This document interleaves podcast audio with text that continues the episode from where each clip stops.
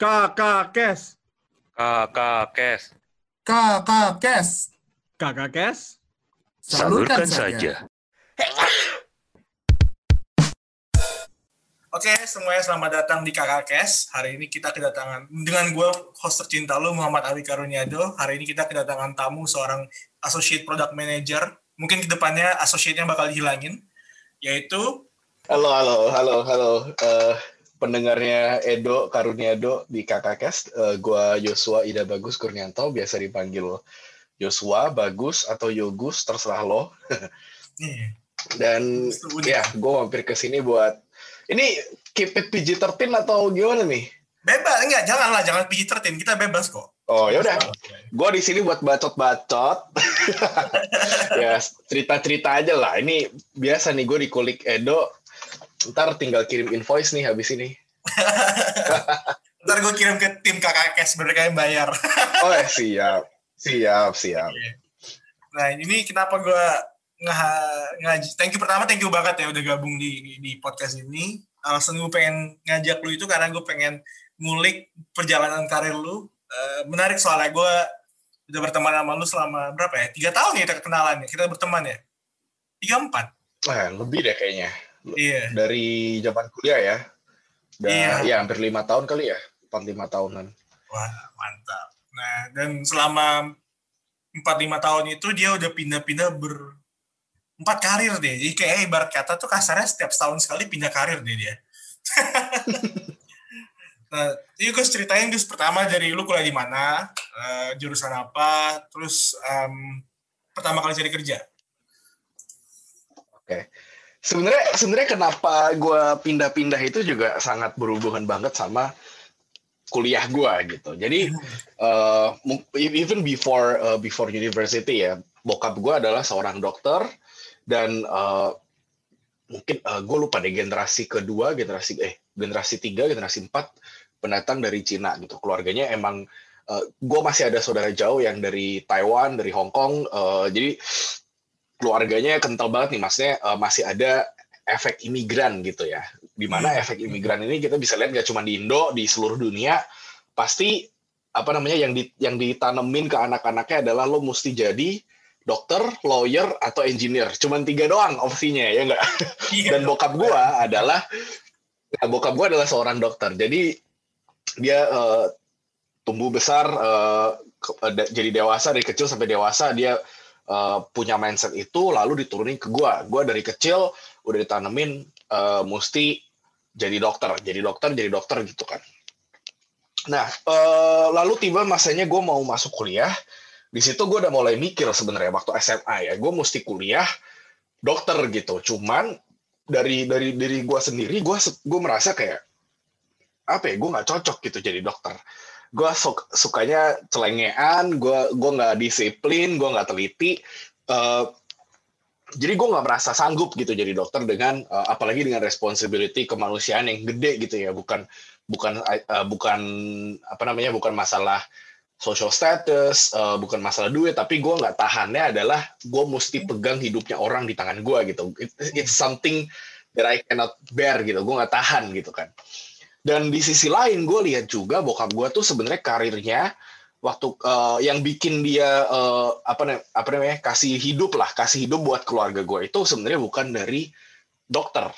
Dia itu sebenarnya adalah eh, pegawai rumah sakit, manajerial. Habis itu dia Oh. merintis karir dari manajer naik jadi gue kurang tahu ya gimana sih karirnya. Pokoknya eventually over time dia sekarang jadi eh, one of the directors lah. Jadi yang gue lihat sebenarnya yang bikin hidup itu bukan dokternya aja gitu loh. Mungkin potensi dok, eh, porsi kedokterannya itu ada. Cuman eh, 12 tahun, 15 tahun ke belakang sejak gua SD, SMP itu bokap gua emang hidupnya dari eh, managing people gitu ya, dari Hmm. dari leadership. Nah, makanya gue merasa kayaknya gue kalau misalkan gue jadi dokter pun karir gue adalah biasanya makin spe- apa jadi spesialis, subspesialis gitu kan, jadi profesor segala macam, Mhm. which is fun, which is uh, very enter bukan entertainment ya, very exciting, tapi it's it's just not my cup of tea gitu. Gue nggak gue nggak nggak nggak bisa gitu. It's it's just bukan bukannya gue nggak suka I think I will like it cuman gue nggak nggak doyan aja gitu loh nggak doyan sama responsibility ya so di situ gue coba cari-cari kuliah akhirnya gue masuk kuliah memutuskan gue pengen masuk kuliah perekonomian.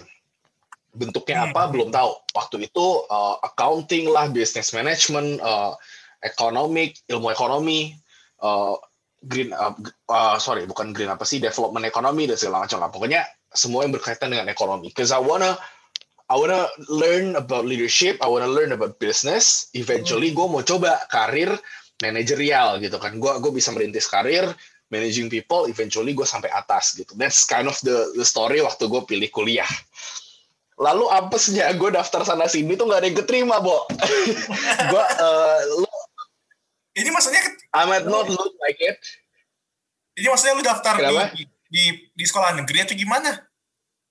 Gak keterimanya? yes uh, gue daftar itu ke banyak uh, kampus negeri universitas PTN ya? Iya. Eh, ke mana aja? Ke Undip eh di Surabaya tuh apa? Erlangga terus di Malang ada UB anjir gue lupa sampai banyak banget lah. Gue gue daftaran satu-satu gue ikutin semua tesnya. Dari yang tes apa S, SNMPTN SBMPTN sampai jalur mandiri tes apa apa apa gue ikutin semua. Eventually gue capek gitu gue capek gitu kan anjir gue nggak nggak akan keterima keterima terus kayak gini nggak nggak pernah lolos gitu part of the reason adalah karena gue anak IPA. Waktu itu I think masih kental Hmm. kalau anak IPA mestinya kuliah IPA, right? Anak IPS kuliahnya IPS gitu kan, yang berkaitan sama social uh, economic. Jadi gue nggak bisa nih cross cross border gitulah. Nah tapi untungnya sebelum bukan untungnya ya, uh, is more like a fate punya rencana gitu kali ya, I don't know. Um, years before uh, sebelum gua kuliah gua ada ikut lomba yang waktu itu lombanya diadakan untuk kayak ngepromosiin kampus namanya Surya University. This is a campus yang dibangun sama Profesor Yohanes Surya, uh, which is one of the uh, the most famous uh, profesor di Indo. Dia terkenal dengan apa ya? Uh, dia dia orangnya idealis, super idealis, di mana dia dia sering masuk ke koran itu dengan bilang gue bikin anak-anak yang eh, terlihat bodoh, anak-anak yang kurang pendidikannya dari sosial ekonomi yang mer- eh, bawah, dia angkat, dia jadiin juara internasional. So that's kind of the narration yang dia bawa gitu kan. So I believe in in that narration waktu waktu gue ikut lomba dan gue iseng apply gitu, masuk keterima karena mereka emang masih promosi baru buka usianya waktu itu baru baru gue angkatan kedua, gue angkatan kedua jadi Oh. emang baru banget kan. Iya baru banget, baru banget. So yes, baru banget right. gue masuk ke situ dan di situ dia buka jurusan ekonomi, green economy to be uh, to be precise, which sebenarnya adalah development ekonomi, ekonomi pembangunan, tapi dia balut dengan sustainable development. Jadi materi-materi pelajaran yang gue pelajari itu sebenarnya uh, kurikulum uh, development ekonomi, gimana gue belajar makro mikro, uh, kebijakan pemerintah gitu kan, uh, a lot of financial stuff as well. Plus additionally gue belajar tentang sustainable development. Waktu itu juga masih relatif baru juga uh, istilah sustainable development. Gue masuk kuliah waktu 2014 ya. Itu kayak masih baru-baru banget lah. Paling orang Indo kita baru banyak kenalnya tuh kayak ya reuse, reduce, recycle. That's it gitu kan to the extent of that. While yang gue pelajarin itu udah ngomongin soal um, carbon credit, uh, lo bisa memperjualbelikan kertas sih kayak saham tapi berupa uh, carbon reduction yang lo lakukan gitu. That's that's the practice i- in Europe and US gitu kan. So what I've been uh, what I've been learning waktu itu gue merasa uh, jadi ceritanya setelah gue gagal apa masuk masuk PTN gitu kan coba-coba PTN terus akhirnya gue settle ya udahlah gue di Surya University I think sustainable development is the way uh, to go gitu lah itu karir yang sangat seksi in the in the next couple of years atau mungkin in the next decade gitu kan Iya, jadi iya. learning it earlier menurut gue uh, it's gonna be beneficial karena gue bisa punya jump start gitu kan di uh, di awal karir gue ngerti soal sustainable that's uh, that's my plan gitu my game plan gitu kan Which is, cuman gue juga naif Kenapa tuh? Kenapa? Se- sebenarnya sebenarnya sebenarnya bagus memang Uh, all the things that I learned actually emang uh, one of the most recent knowledge juga yang ada di dunia uh, di mana akhirnya juga ya emang itu emang bener gitu kan sustainable development right now di 2020 2021 it's it's very relevant gitu. Cuman Iya. gue naif karena dua hal. Pertama, Indonesia is always late uh, catching up with the big giants gitu ya dengan negara-negara maju dengan uh, baik itu secara technologically uh, mereka lebih advance maupun secara knowledge mereka juga lebih advance. Indonesia selalu terlambat. Uh, ya we can we can look at our history lah. Internet baru masuk ke Indonesia itu tahun berapa? Ya kan 5G baru masuk ke Indonesia. Eh, for- 5G sampai sekarang belum masuk gitu kan. Baru Iya, trials di negara lain udah pada punya 5G, right? Iya, US sama China sekarang Exactly. We're always late. Dan uh, dan the challenge of sustainable development adalah it requires a lot of technological advancement. Di mana kayak misalkan kita di Indonesia belum ada nih, gue belum pernah dengar ada satu pabrik terbesar bikin sol- solar panel, bikin uh, wind turbines, belum ada nih, belum kelihatan gitu kan. Di negara-negara lain udah it creates jobs gitu di US, di Eropa it creates a lot of jobs, tapi di Indonesia belum ada. I think partially because of the technological advancement dan emang belum ada political interest ya arah situ. So I was uh, I, I was naive in that way karena gue merasa gue gue terlalu berharap Indonesia akan maju dalam sustainable development in in the uh, early days gitu kan. Early days setelah gue lulus which is kayak 2020-an ternyata enggak. So that's one.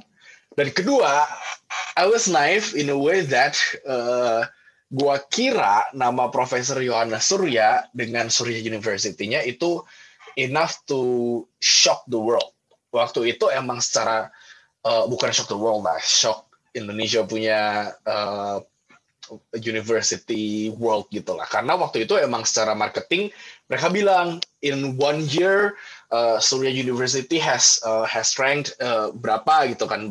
Pokoknya udah one of the better university in Indonesia gitu lah katanya. Even even uh, setelah gue masuk satu dua tahun pertama juga we kept uh, winning those awards atau ranks atau good great ranks gitu kah gitulah.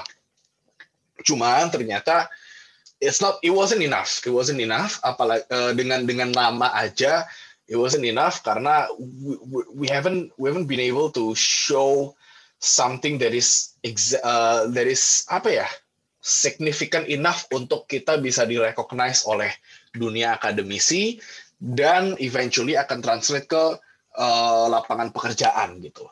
So I was naive in that way gitu karena gue gue belum melihat ada ya I was naive karena gue angkatan kedua masa gue expect perusahaan-perusahaan udah mulai ngelihat Surya University that's impossible right should be ya mungkin setelah 10 tahun 20 tahun baru kelihatan oh ada nama ini kelihatan lulusannya bagus makanya mereka akan uh, uh, kasih kesempatan untuk uh, Surya University gitu. So jadi, jadi target school lah. naive uh, exactly. Dari target recruitment kan recruitment uh, dari uh, HR HR itu.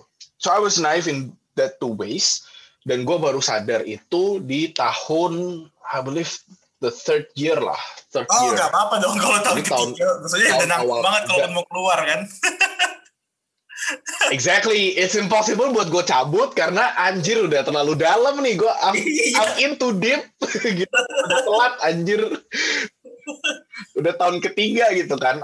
Nah gue, uh, kenapa gue recognize it? Uh, gue baru menyadari itu karena gue mulai mikir soal magang dan uh, soal magang dan kelanjutannya gue mau ngapain nih, mau sekolah, mau kerja gitu kan. Gue coba tanya-tanya, apply-apply, nggak nggak pernah dapat respon gitu. So then I realize, oh shit, this is this is not a good thing gitu. Gue nggak bisa ngandelin dengan nama kampus doang, bisa masuk ke satu perusahaan. It's impossible gitu lah. At the time gue merasa it's impossible. uh, at least untuk ke perusahaan tier 1, tier 2 yang lo akan baca namanya di koran uh, every month gitu kan, sebulan sekali lah at least. Right, it's, it's impossible. So dan di situ uh, akhirnya gue kayak masuk ke mode krisis bukan krisis lah ya nggak sampai galau-galau gimana banget lah. Cuman gue mulai mikir gue bingung aja waktu itu gue mesti ngapain.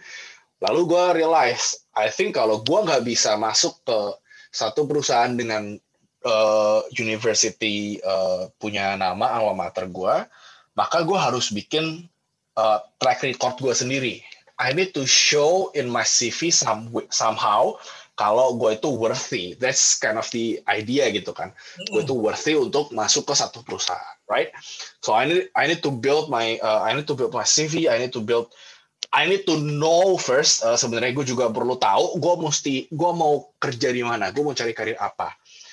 Right, karena waktu itu gue gak, gak tahu kan, karena gue baru sadar Indonesia nggak bisa nggak ada lapangan pekerjaan buat buat sustainable development dan kalaupun ada pun gue belum tentu bisa masuk karena dari Surya University gitu kan, dari namanya belum terkenal.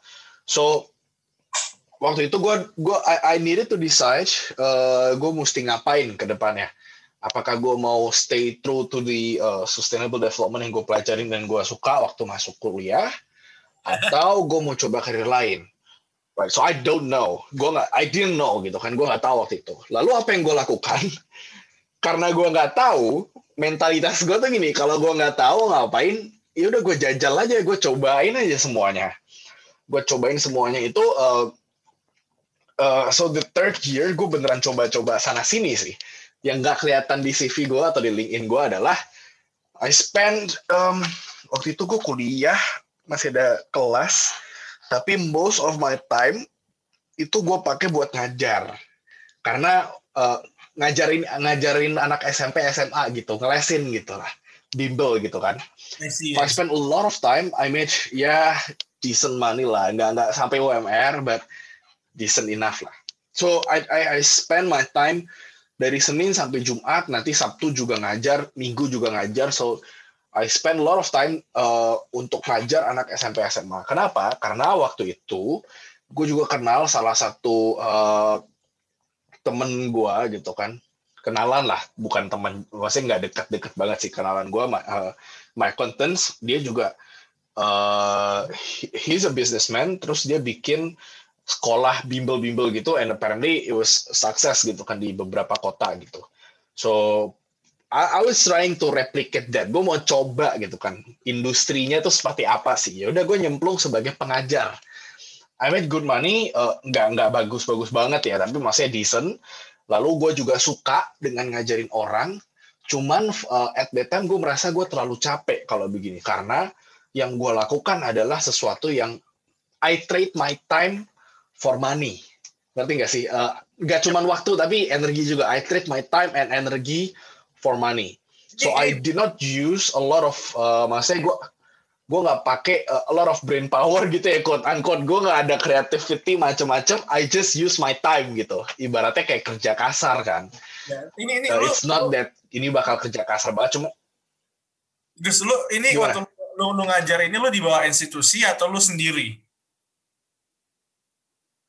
Uh, gue sama jadi ini ada ceritanya lagi but long story short uh, gue masuk ke kayak bimbelnya yang di own oleh temennya nyokap gue temen kecilnya nyokap gue gitu oke okay. okay. So I was lucky dikenalin, terus cocok ya udah gue ngajar gitu kan. So but uh, on top of that gue juga I I took uh, I did private private classes juga sih. Jadi uh, biasa gue ini dosa-dosa dikit nih um, kliennya kliennya gue colong gitu. Gak lah, gak maksudnya gue I, I did some Biasa, private classes itu, juga sih. itu So, biasa lah Gus biasa lah. Udah udah. Move on. Ntar kalau kedengeran gak baik nih. Gak, eh, dosa nih gak baik. Nah jadi gue ngajar lalu gue nggak suka. Lalu gue coba cari yang lain. Apa ya waktu itu yang eh, nempel ke gue adalah event. Event organizing gitu kan but I just uh, I don't want some some event yang uh, event yang event aja gitu loh. I I want it to be something yang dekat dengan um, the the most recent things happening in the world gitu kan. Atau uh, sesuatu yang dekat dengan orang-orang besar gitu ceritanya gitu kan. That's that's kind of my idea. Maka yang gue uh, yang gue lakukan adalah gue coba apply ke um, apa sih itu namanya? Event organizer buat conference gitulah conference conference besar gitu kan. So uh, I got recruited tapi as a vo- bukan volunteer lah ya. Apa sih? Freelancer lah. Pokoknya Wait, butuh orang aja kan buat Wait, buat tunggu, uh, buat angkat-angkat. Jadi jadi lu ngajar lu ikut event organizer ini jauh sebelum lu masuk ke perusahaan pertama lu ya di Jobmind yes.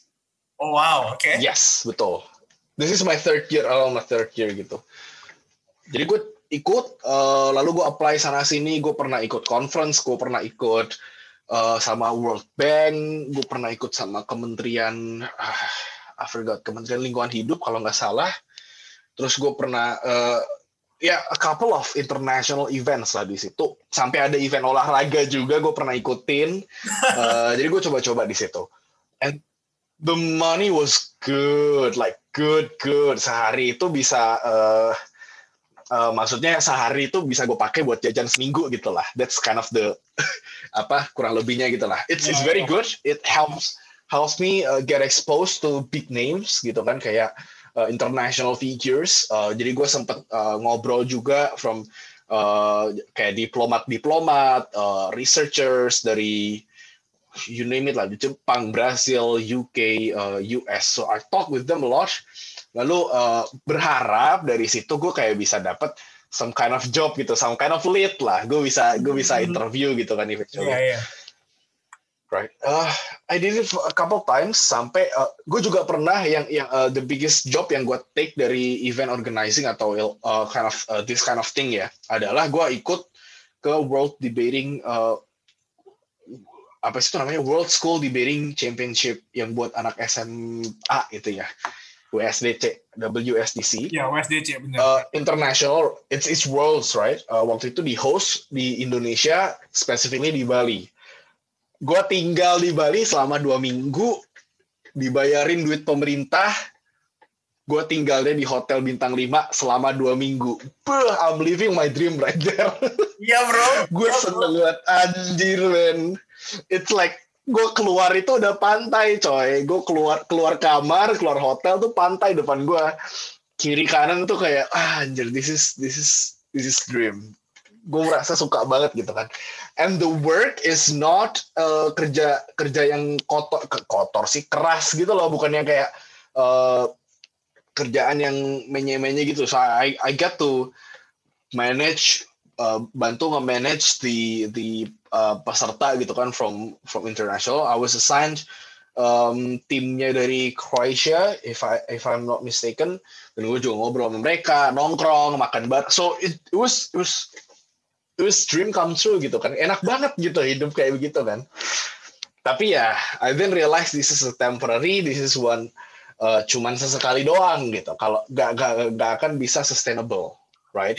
So then I uh, gue mundur lagi nih mundur satu step lagi. I like the work here walaupun ujung-ujungnya capek dan ujung uh, apa namanya uh, dan dan agak agak buang waktu ya karena I gotta be there for like the whole event gitu kan. So I cannot do anything else gitu kan. So it takes a lot of my energy it takes a lot of money uh, sorry my time but it makes good money. And it it exposes me uh, to a lot of uh, big names juga kan. I think waktu itu gue merasa suka. Cuman setelah dipikir-pikir Mhm. lagi-lagi gue mesti mesti menghabiskan waktu 100% gue harus komit ke sini. Right? I cannot uh, maksudnya selesai gue melakukan sesuatu di event organizing event uh, atau conference itu pasti gue akan sangat capek pulang-pulang gue tidur gitu kan istirahat. Or spend uh, spend time to do uh, some shit gitu lah pokoknya uh, relaxing gitu kan. Gue capek soalnya. Lama-lama gue merasa kalau gue gini terus uh, I'm not gonna be I'm not gonna grow gitu. Gue nggak akan bisa ngapa-ngapain gitu kan. The whole career akan stay di sini terus. So I took a step back. Lalu gue coba-coba eh, coba pikir-pikir gue mau ngapain lagi nih sekarang. Udah ada udah gue coba yang ngajar gitu kan. Very primitive very stable industry Very yang gak akan habis bukan primitif yang kuno gitu loh maksudnya eh, apa ya? Ngerti gak sih? Kayak lo eh, you trade your knowledge untuk orang lain gitu. That's that's a that's a concept yang maksudnya nggak you, you- uh, it's it's very straightforward gitu kan. Iya, lalu gue coba juga dengan event organizing I think uh, gue merasa nggak cocok gitu kan karena nggak ada nggak ada career progression yang jauh-jauh. Dan di, uh, di situ gue bingung gue mesti ngapain nih? Anjir gitu kan. Lalu ini uh, menurut eh, the the next thing that I'm gonna say is probably uh, the the the reason why I can I can move around so uh, selama ini sih so far sih. Karena uh, I feel I feel very lucky man. Karena uh, dengan connect bukan lucky as in kayak tiba-tiba randomly gitu ya. Tapi uh, I think it's a it's an early investment yang gue nggak tahu dan gue nggak expect bakal keluar uh, returnnya di waktu itu di mana uh, investment ini adalah berupa koneksi. Jadi I built a lot of friends uh, a lot of friendship with people gitu kan. So here's what happened. Ketika gue lagi bingung waktu itu dan gue masuk tahun ketiga setengah gue lupa deh. Pokoknya waktu itu disuruh cari magang gue apply karena pas banget nih momentumnya. Gue udah kayak lagi cap, capek sama event capek sama ngajar gue mesti magang nih gue mesti cari kan magang di mana gitu gue apply nggak ada yang dapet. Uh, sebenarnya ada sih bro. Cuman gue kayak akhirnya nggak cocok gitu kan sama work environmentnya.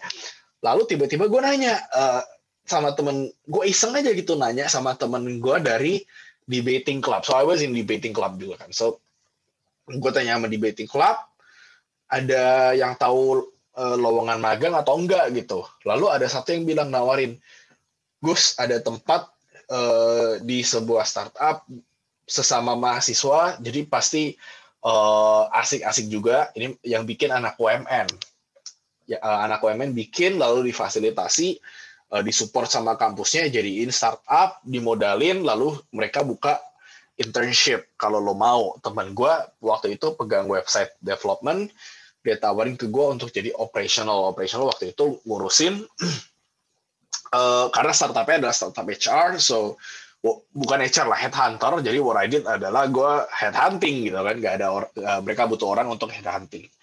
Lalu ya udahlah fuck it lah ya. Karena gue nggak dapat dapat gue mesti jadi uh, gue mesti intern juga. Uh, waktu itu udah ambil SKS intern so I need to do internship. So ya udah gue hajar gitu. Coba gitu kan. Gue masuk. Cocok. Ternyata Akhirnya gue merasa baru pertama kali gitu kan, anjir ternyata di dunia startup kayak gini. Sebelum itu gue nggak tahu sama sekali tentang startup. I had zero uh, knowledge, I had zero even interaction sama orang startup itu pertama kali banget gue di situ. Hmm. So uh, karena ini adalah, jadi menariknya adalah karena karena gue intern di sebuah startup, obviously yang akan attract ke situ adalah mostly startup startup juga, right? Yes. Karena uh, biasanya kalau udah established company, udah uh, company yang udah gede, udah conventional company, biasanya mereka punya partner sendiri atau mereka hire sendiri kan. So I got to talk to a lot other startups lah di situ. Dan gue nggak cuma ngobrol sama startupnya, which is my clients yang uh, atau uh, yang gue manage gitu, tapi juga uh, the candidates anak-anak kuliahan gitu. So I got to interview sesama anak kuliah gitu kan terus kayak gue penasaran aja mereka tuh gimana cara interviewnya. I learned a lot of uh, interview techniques juga di situ sebagai interviewer. Jadi gue pernah belajar kayak sebagai interviewer lu mesti cari apa, mesti melihat jawaban apa, lo kayak punya meaning gitu kan kalau lo lihat interviewee uh, jawabnya A itu kayaknya maksudnya B C D gitu. Jadi kayak ada ada panduannya gitu. So I was I was like enjoying that part gitu. Karena uh, selain gue pertama kali expose to something uh, something big gitu kan gue kayak pertama kali nih kenal sama dunia startup yang sebenarnya udah sering gue denger gitu kan rame gitu. Cuman gue belum pernah tahu actually what happens there. Additionally gue juga belajar soal interview karena well I'm the one doing interview so now I know how to uh, how to interview gitu kan sebagai sebagai yang diinterview gue juga tahu sebagai yang menginterview gue juga tahu gitu. So it was fun. It was fun there. Um, sayangnya adalah again karena startup uh, we all know it's not a hundred percent uh, guaranteed kalau kita bakal sukses atau bakal grow right? Ya namanya yep. juga startup right? So you expect there, there is that risk of uh, tiba-tiba goyang foundersnya segala macem lalu eventually uh, I decided not to continue gitu kan di situ. Maksudnya selesai masa gue internship kurang lebih empat bulanan lah empat bulanan uh, waktu itu gue nggak lanjutin. Tapi tapi lu masuk because uh, because I was nah ini ini makanya nih jadi pertama gue masuk ke job mind itu adalah karena gue kenal sama uh, waktu itu web developernya kan engineer-nya di situ yang sama-sama seklub debate sama gue kan Nah, setelah gue udah di job main, karena gue kenal deket gitu kan, gue uh, gue suka nongkrong sama si foundernya. Uh, gua gua uh, kenal baik sama orang-orang di situ lalu si foundernya nawarin ke gua untuk apply ke Skystar Venture. Skystar Venture actually was the one yang ngefacilitate uh, job mine. Jadi kerjaan gua waktunya kan berupa startup itu difasilitasi oleh startup lain yang uh, bergerak di bidang uh, co-working space gitu kan. Jadi kita difasilitasi, oh dikenalin juga gue sama uh, bos-bosnya gitu kan Skystar Ventures, which is actually part of Kompas punya inisiatif gitu kan uh, it's kayak a sister company dari Skystar Capital, the one make, uh, making investment di uh, kayaknya dulu di to, bukan di Tokopedia-nya sih di di ini Bread Story dia pernah Bread Story, ya. itu dan sekarang Bread Story di acquire. Kalau nggak salah, Iya, yeah, Bread Story sekarang di acquire sama invest ke Tokopedia. Coffee Meets Bagel Asia deh, seingat gue ya. Ya. Oh, interesting. Gue belum tahu kalau itu. Nah, jadi gue dikenalin, uh, lalu gue ngobrol-ngobrol.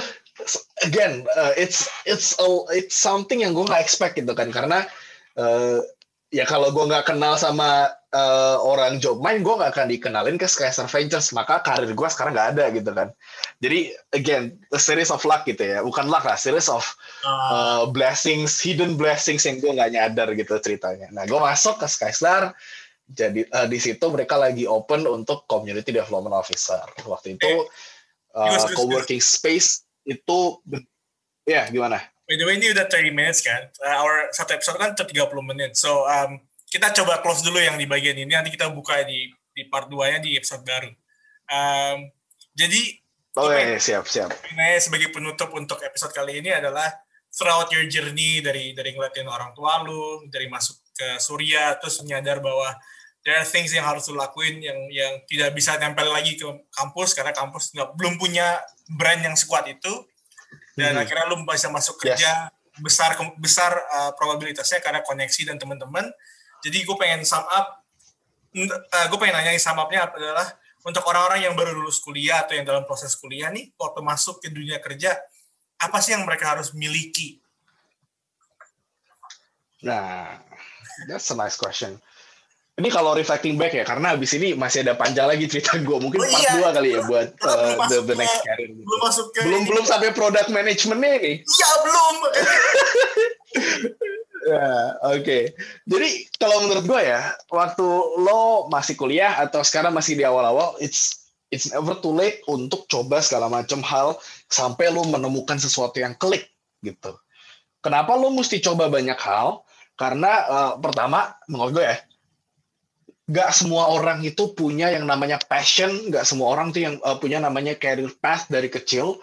Most of us uh, just just to remind you again, most of us, most of young people itu nggak ngerti, nggak punya passion, nggak punya nggak punya sesuatu kayak patokan gue mesti A, gue mesti B.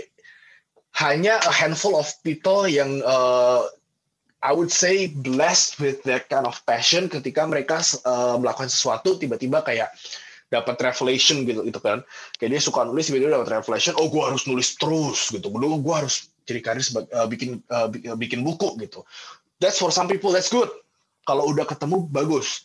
Tapi kalau enggak agak uh, I guess kayak gue coba aja men. Uh, lo nggak akan tahu rasanya makanan dari Jawa Tengah kalau lo nggak pernah ke Jawa Tengah dan nggak pernah cobain makanan dari Jawa Tengah right?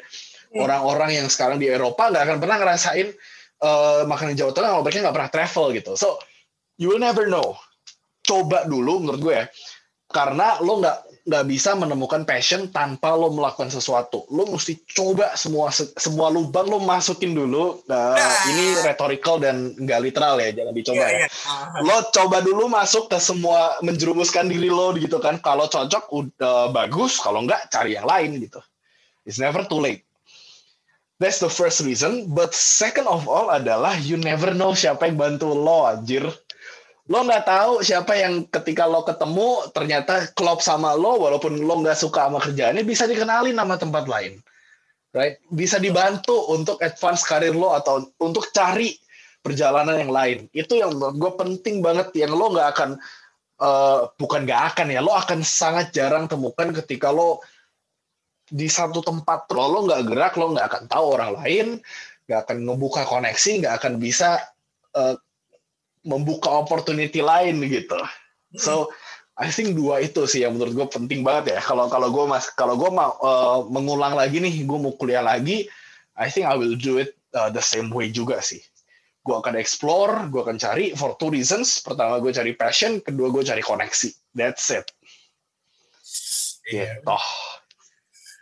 Ujung-ujungnya orang dalam ya. Yo, Tapi tapi itu itu gue gue mulai trigger lagi nih kalau orang dalam ya. Orang dalam itu lo mesti punya skill untuk nge-retain atau nge-manage ini orang dalam supaya ketika lo butuh lo bisa mengaktifasi di orang untuk ngebantu lo. Itu Nah. susah banget, men. Gak, gak, Susah banget itu. gak cuma gue kenal sama lu, lu kenal sama gue udah gitu doang. Gak, enggak lah kalau gitu mah ya semua Nah, orang, gak bisa itu. semua orang bisa gitu loh. Mhm, mhm. It takes skill. Jadi orang dalam is uh, I think it's a, it's a legit way untuk lo dapet karir lah. Oh, oh jelas sekali itu mah, jelas jelas. Oke, Yo, eh, betul sekali. untuk para pendengar kakak Kes, thank you udah dengerin episode kali ini. Kita lanjut ke episode 2 ya. Bye bye. Kakak Kes? Salurkan saja.